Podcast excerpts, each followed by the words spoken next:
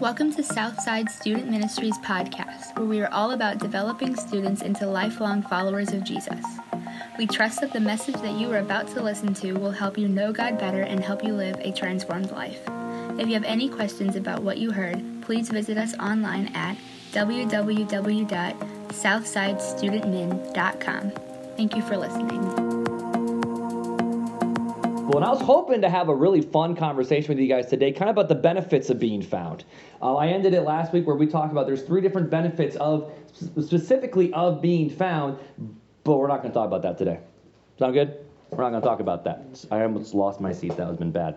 So today, here's what we're going to talk about. Okay, last week we talked about that Jesus actively goes and seeks those who are lost, but on the flip side you have to go to him. But here's the deal, okay? A lot of people think that when Jesus stepped into earth, when Jesus stepped onto planet earth as a human, as a baby, that that's when God stepped out of heaven and, and went after man. And part of that statement is actually true because, yes, that's when God stepped out of heaven and went down to earth so that way he could rescue people. But did you know that God was in the, the lost and found business way before Jesus even showed up?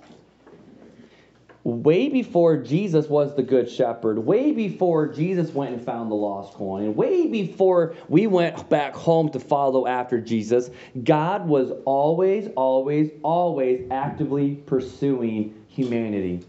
Tonight we're gonna do our lesson a little bit different, okay? We're gonna do more of a history lesson. This this is kind of the fun, nerdy, geeky stuff that I like about, about uh, church and religion. There are two favorite things that I love, okay? But this is this is just Mark just telling you guys what's up. So I actually love church history. I'm a nerd geek about Martin Luther, John Calvin, Zwingli, the Anabaptists, like you know Josephus, uh, Tertullian. Uh, what's what's some other fun names? Um, the guy followed Peter, he had like a name kind of like a fish. I don't remember what his name was. Um, but there's all these people that pretty much the history of the church. I love, love, love that area of church history. But the other area that I love about Christianity is the historical background content. What that means is to know what's going on behind the scenes of the Bible to understand what's actually happening in the Bible. Like to know the passage about Jesus was the good shepherd, you have to understand, okay, what was it like to be a shepherd? What were sheep like back then? What were the pens like? How did shepherds do their various different things? Because when you understand what's underneath, not looking for a spiritual message, just what's happening in that culture, you can understand that text better. So today, we're going to do that for the entire Bible, okay? We are literally going to have a history lesson over the entire Bible in 20 minutes. It's it actually is because here's the deal. There's something in the you guys like you can't even talk for less than 40 minutes. I know that's true, but we're gonna try. Um, here's the deal, okay? If you understand the background content of the Bible, and you might want to write this one down. If you understand the background content of the Bible, you understand the Bible. If you understand how the Bible works, you understand the Bible. And here's what I mean by that. Ever since the very beginning of earth, when God first created the earth, God did something with man called a covenant. You guys recognize that word? A covenant? Yeah? I'm getting like no response. Raise your hand if you know what the word covenant means, or if you've heard the word covenant, or something like that. Yeah? Yeah? You guys actually know covenants a lot more than what you guys think, because here's the deal. Simply, all a covenant is, is it's an agreement between two different parties, okay? And we do covenants all the time, okay? So let's imagine I'm a bank and Leanne wants to get some money from me, all right? We're going to go into a covenant relationship with each other where I'm going to give Leanne $10,000 and Leanne's going to pay me back every single month with some interest on top of that. But what happens if you fail to pay back?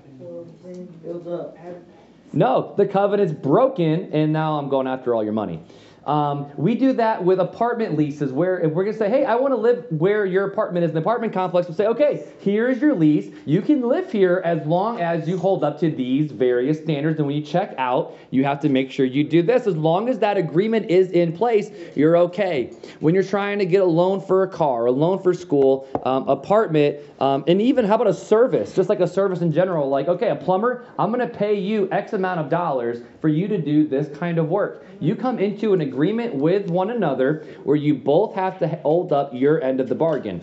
Okay, just because a bank says they're going to give you $10,000 doesn't mean they actually will. They have to hold up their end of, of the agreement. And you know what? We don't think covenants are that big of a deal, okay? Um, everything from a marriage covenant to money covenant to, um, uh, let's say, I already said money to services, place you live, just friendships in general. We don't think a lot of covenants because they just happen all the time. But here's the crazy thing, okay? When God makes a covenant, it is a freaking huge deal. All right? When God makes a covenant, it's a huge deal because that is God creating a relationship with humanity in order to do certain things and to accomplish certain things. In fact, you can narrow down the Bible into about, between who you talk to, like seven or eight different covenants. And then rather instead of me telling you what each covenant is and going through it, because I know you guys get bored with me anyways, I have a fun video for us to watch. So we're going to watch a video where we talk, it, it t- tells you what the covenants are, explains what they are, and the purpose behind those covenants, and then we're going to come back together and we're just going to put a pretty bow on it. Sounds good? Sound easy? All right, here we go. So let's watch about the covenant. If you've been around Christians, you've probably heard of the idea of having a personal relationship with God, which could mean different things in the Bible, like having God as a friend, or your father, or maybe your teacher. But there's one particular way that the Bible talks about this relationship that you find all over. But strangely, we don't talk about it that much. And that's the idea of a partnership with God. A partnership like working alongside someone to accomplish a goal together. Right. And this is actually what you see at the beginning of the Bible. God creates this good world full of all of this potential. And then God appoints these unique creatures, humans, as his partners in bringing more and more goodness out of all that potential. But the humans don't want to partner with God. They rebel and try to create a world on their own terms. And so, this broken partnership is the Bible's explanation for why we're stuck in a world of corruption and injustice and the tragedy of death. It's not like there's just one or two humans who have bailed on this relationship. In the story of the Bible, everyone has abandoned the partnership with God. So, what God does is select a smaller group of people out of the many, and He makes a new partnership with them called a covenant. And in a covenant, God makes promises and then in exchange asks his partner to fulfill certain commitments. And the purpose of all of this is to somehow use this covenant relationship to renew his partnership with everybody else. Now, there are actually four times in the Old Testament that we're told God initiates a covenant relationship with Noah, Abraham, the nation of Israel, and King David. And it's through these that God is forming a covenant family into which all people will eventually be invited.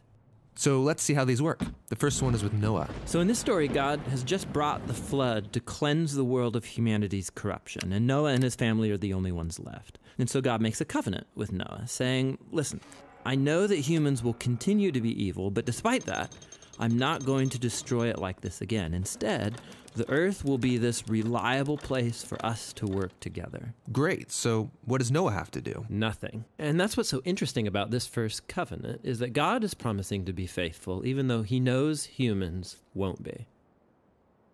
The next time we see God make a covenant is with a man named Abraham.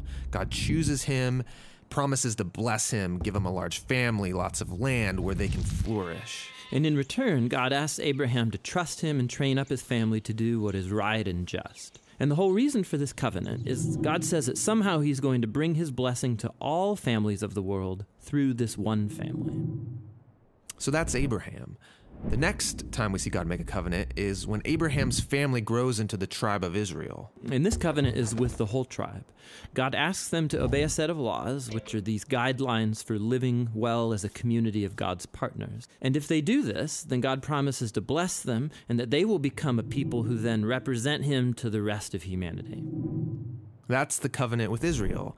The last covenant is with King David. Yeah, the tribe of Israel has become this large nation ruled by David. And God asked David and his descendants to partner with him by leading Israel in obeying the laws and doing what is right and just. And God promises that one day, one of David's sons will come and extend God's kingdom of peace and blessing over all the nations. So, those are the four covenants that God makes in order to restore his partnership with the whole world. But here's what happens Israel breaks the covenant. They worship other gods, they allow horrible injustice, and so they lose their land and are forced off into exile. So it seems hopeless. But during this time, Israel's prophets talked about a day when God would restore these covenants in spite of Israel's failure, somehow. Yeah, they called it the New Covenant. And this is actually what's so interesting about Jesus is that he's introduced into this story as the one who fulfills all of these covenant relationships. We're told that he's from the family of Abraham, and so he will bring the blessings of that family to the whole world. We're told that he's the faithful Israelite who was able to truly obey the law. And we're told that he's the king from the line of David, and so he goes about extending God's kingdom of justice and peace to all. And that's really remarkable for one guy.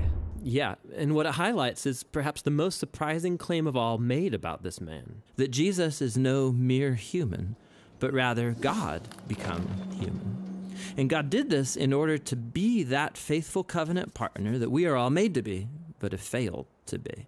And so through Jesus, God has opened up a way for anyone to be in a renewed partnership with Him. So Jesus calls people to follow him and become part of this new covenant family. And despite their failures, Jesus is committed to making them into partners who are becoming more and more faithful. The story of the Bible ends with a vision of a fully renewed world, full of goodness and peace. And there's this renewed humanity there, partnering together with God to expand the goodness of his creation. And so the end of the Bible story is really a new beginning.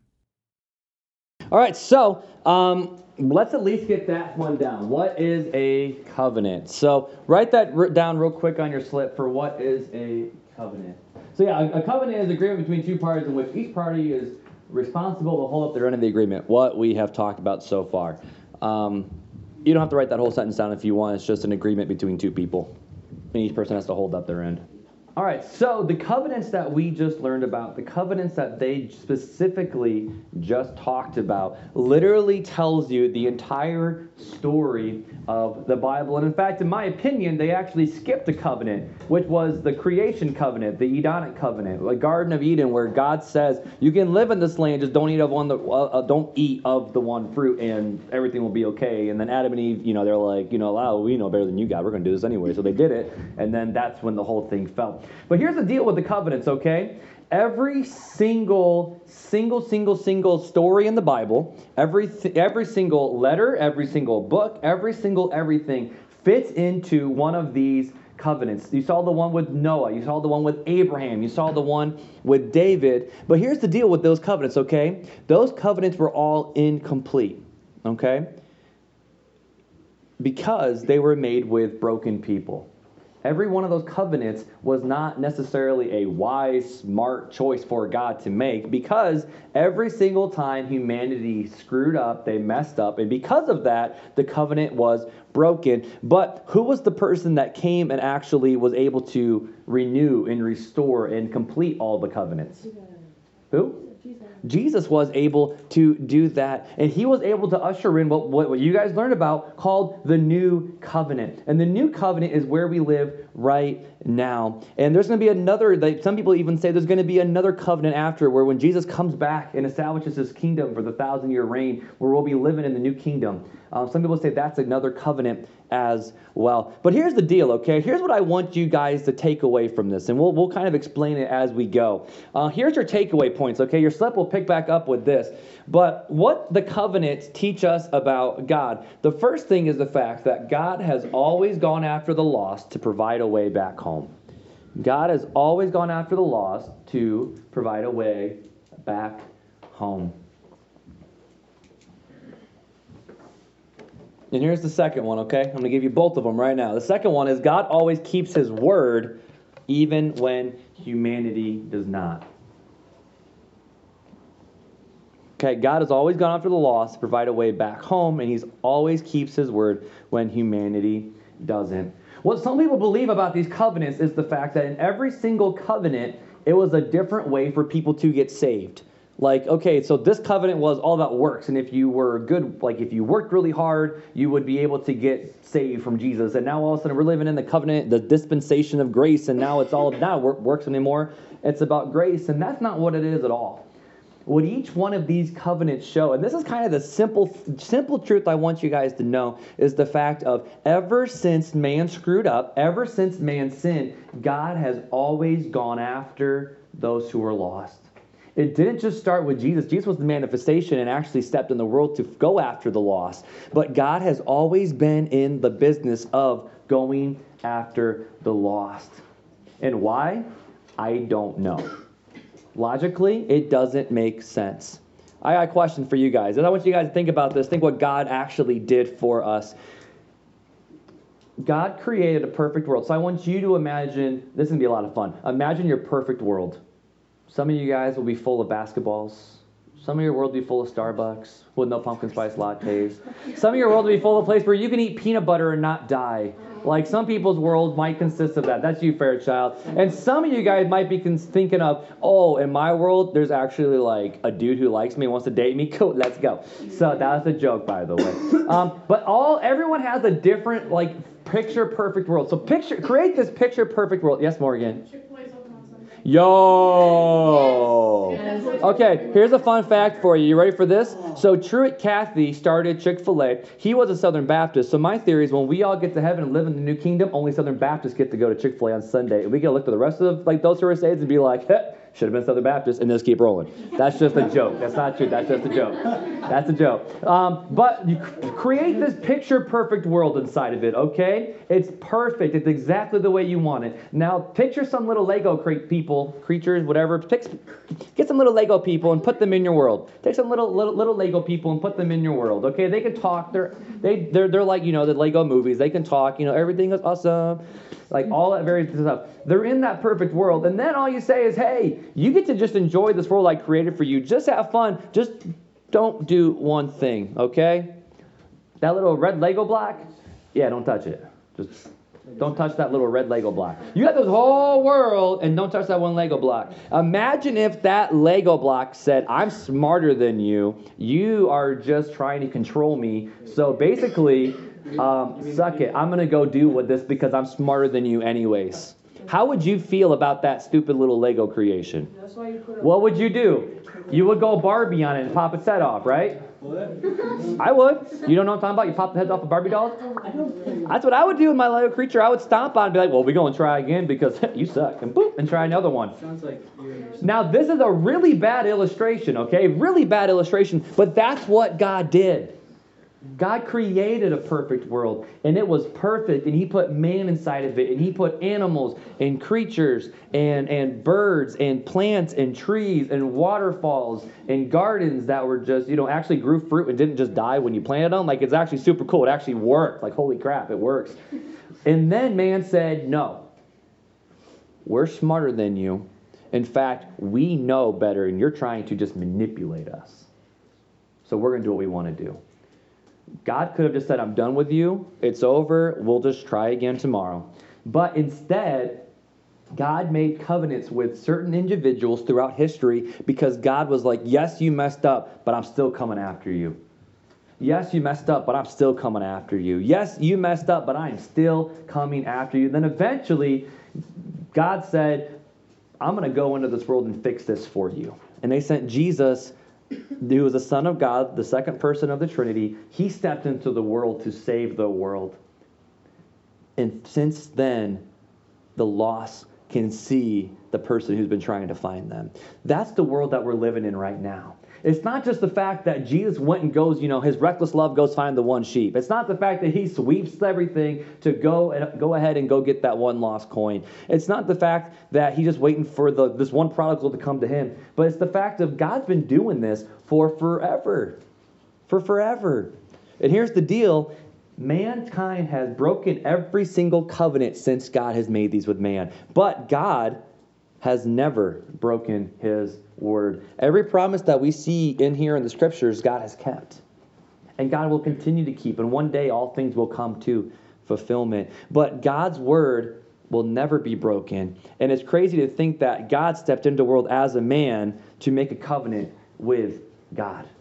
Jesus, who was God, made a covenant with God because we couldn't. So I want you guys to know that God has always, always, always, always, always been in the game of seeking after those who are lost. So here's the deal you don't have to wonder, I feel lost. Does God really want to find me?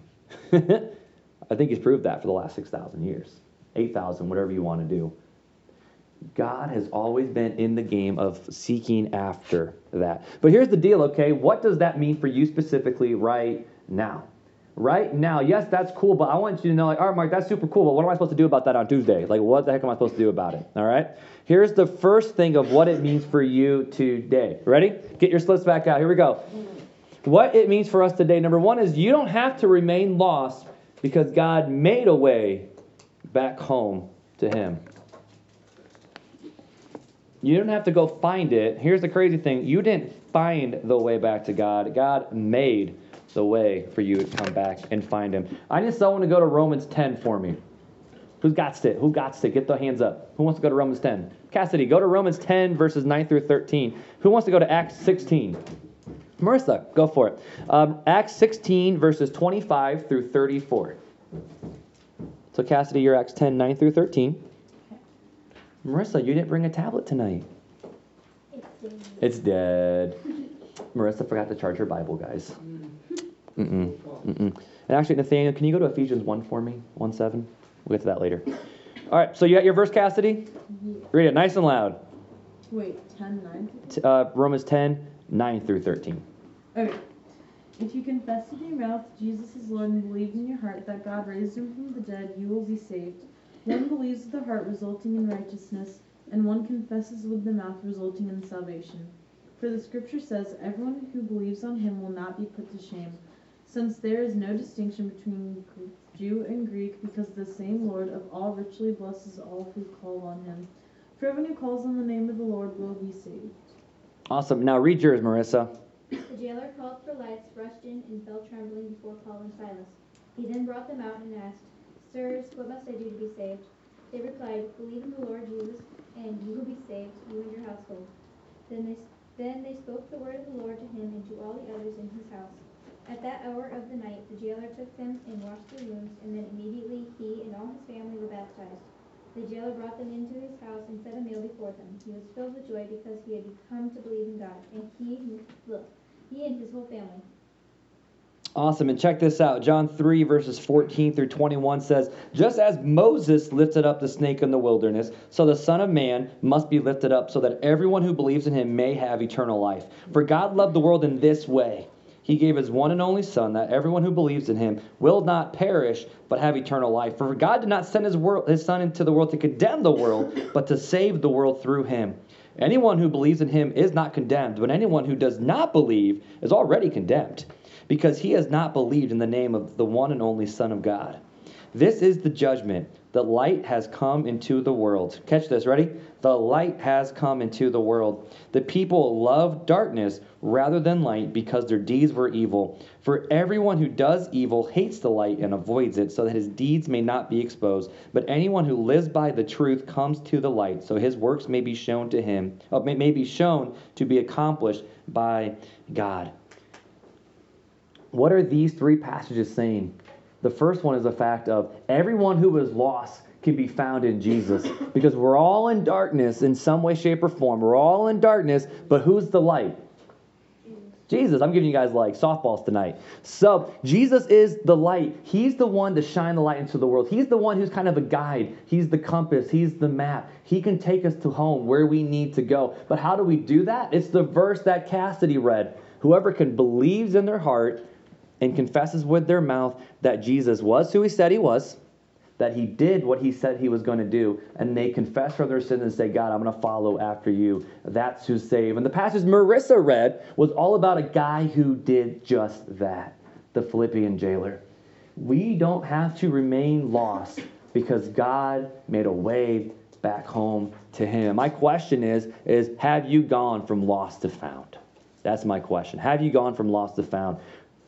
For yes, following Jesus in general, that's my first question. Are you been lost and found that way? And here's the other deal. If you feel lost in your faith, if you feel lost at school, if you feel lost at your job, in your home life, whatever, God can still help you find your way back home even through that. So here's the second thing that the covenants mean is this is what those covenants mean today is there is nothing that we can do to have God get rid of us. In other words, breaking his own covenant. There's nothing that we can do for God to break his own covenant, for God to get rid of us, besides not believing in Jesus.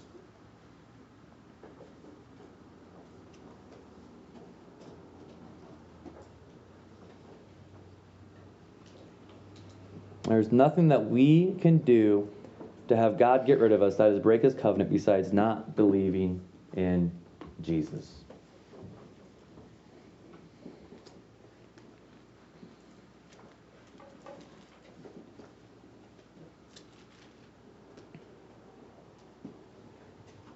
All right, go ahead and read your passage, Nathaniel. Uh, Ephesians 1 7. 1 7 through 14.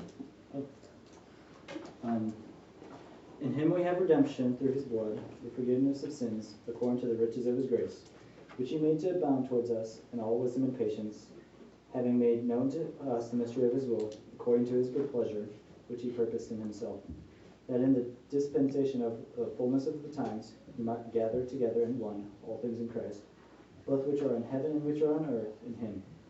In him also we have obtained an inheritance, being predestined according to the purpose of him who works all things according to the counsel of his will, that we who, that we who first trusted in Christ should be the praise of his glory. In him you also trusted after you heard the word of truth, the gospel of your salvation, in whom also, having believed, you were sealed with the Holy Spirit of promise, who is the guarantee of our inheritance until the redemption of the purchased possession to the praise of his glory. Awesome. Thank you, Nathaniel. So, in that passage, Nathaniel literally read three different paragraphs, okay? Three separate paragraphs. And each paragraph began with two words In Him. In Jesus, in Jesus, in Jesus. And the last one I want you to focus on was in verse 13. It says, In Him we, uh, let's see, in Him you were sealed with the promise of the Holy Spirit. The new covenant that Jesus proclaimed when he came on earth was yes, um, God has come to earth. You can follow after him, but you don't need to worship him in a temple anymore. You don't need to go to Jerusalem. But in fact, you can worship him wherever you are because you will worship him in spirit and in truth. Here's the deal at the end of the day, okay? For those of us who have decided to follow Jesus, who did what the passage that Cassidy read, can, uh, believe in your heart, confessing with your mouth, if you have done that, you can guarantee that you are sealed through Jesus. In other words, God found you, He ain't to lose you. So there is nothing you can do to go outside of God's love. Now, here's the, the whole conversation that people have. Okay, yes, can you lose your salvation? Can you not? What if someone says, Yes, I want to follow after Jesus, but then you look at him and it's like, you you, you, you don't look like you follow Jesus. Like, yeah, I, I, you, you shouldn't do that. Like, nope. Mm-mm. And not just like one thing, like your whole dang life is screwed up. Like, that, does, that, that that's not right. Now, there's that whole conversation of were they believers or were they not? Or did they lose their salvation? Did they fall from grace? And here's how I want you guys to just at least know, okay? If God found you, if He called you, if He redeemed you, if He literally said, Yes, you will be my son, and you respond to that and say, Yes, God, I am going to follow you, I'm going to put my faith and trust in Jesus, there ain't nothing that can take that away from you. Now, should you keep sinning so that way make the Bible says grace may abound? The answer is no. In other words, since God saved you, actually live like a Christian, talk like a Christian, maybe even care like a Christian. When someone sees your life, they should go, you know what, that chance kid's kind of weird, but I want to know about this. And not just because chance is weird, but it's kind of like, dude, you you you were nice to that person that cussed you out. Like that's weird, dude. Like what the heck's wrong with you? And then that's when you'd be like, you know, then you can start doing a little kid song, you know, like my God is so big and so strong and so mighty. You know, that'd be kind of fun. But here's the deal, okay? If there if you have given your life to Jesus, this is what I want you to know. This is where we're going to end. If you have given your life to Jesus and you go, "You know what? I sin, I mess up. God must not want me anymore." The answer is heck no. It's false. B Red nailed it. B Red nailed it, Bob. I got you. You got me. There is nothing you can do for God to break his covenant with you. And if you, like the prodigal son, find yourself so far away from home where you're like, you know what, Mark, I, I, I do stuff that I don't like that I'm ashamed of. If you know what I do, Mark, you I would melt to pieces. I do things on the weekends that no one's talking about. I do things at 2 a.m. when no one's looking. I do this, I do this, I do this. Here's the deal at the end of the day, okay? God still loves you.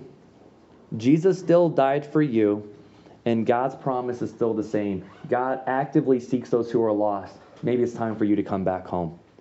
I don't know where you're at tonight, but we're going to sing some songs here in a little bit, kind of out of a response to that. And I want you guys to sing. I want you guys to praise God. I want you to meditate. I want to talk about this in small groups, get vulnerable if you have to. But at the end of the day, I want you guys to remember these two truths, okay?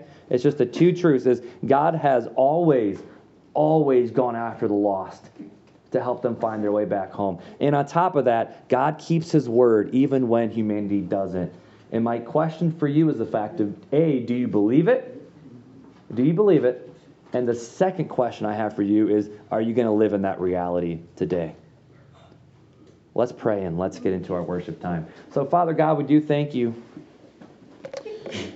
God, we thank you that when man screwed up and we sinned, that you didn't leave us there. God, you could have made us just absolute miserable people, God. You could have gotten rid of us. You could have gotten, you, you literally could have destroyed us, but God, you chose not to. So, God, out of that, I want to say thank you. I want to say we don't deserve it, but at the end of the day, that's the truth. God, there's someone here in this room that that is lost. Help them know that you made a way back home. God, we can't make our own way back home because we don't know the way. We talked about that last week. But God, you made a way for us to go back home, and I pray you help us find it. Help us find it through your Son and just live in the promises that you, God. We're going to talk about the benefits of being found, stuff that we get to enjoy as believers and as Christians. But before we even get to that, God, I pray that that the lost will be found, that we'll be able to come back home. And just like the prodigal son, we know that when we run to you, you're going to be right there with open arms, God. Just help us live in that reality today. In Jesus' name I pray. Amen. This is Mark Hyde, the pastor here at Southside Student Ministry. Just wanted to say thank you so much for tuning in and listening to this podcast. If it's been encouraging to you in any way, shape, or form, we would encourage you just to rate us. Give, leave us a five star review if you can. It actually helps other students see us when they go looking for podcasts to know that we're just not a load of crap and that they can actually trust us with the content we're kicking out. We will see you all next time here on Southside Student Ministries Podcast.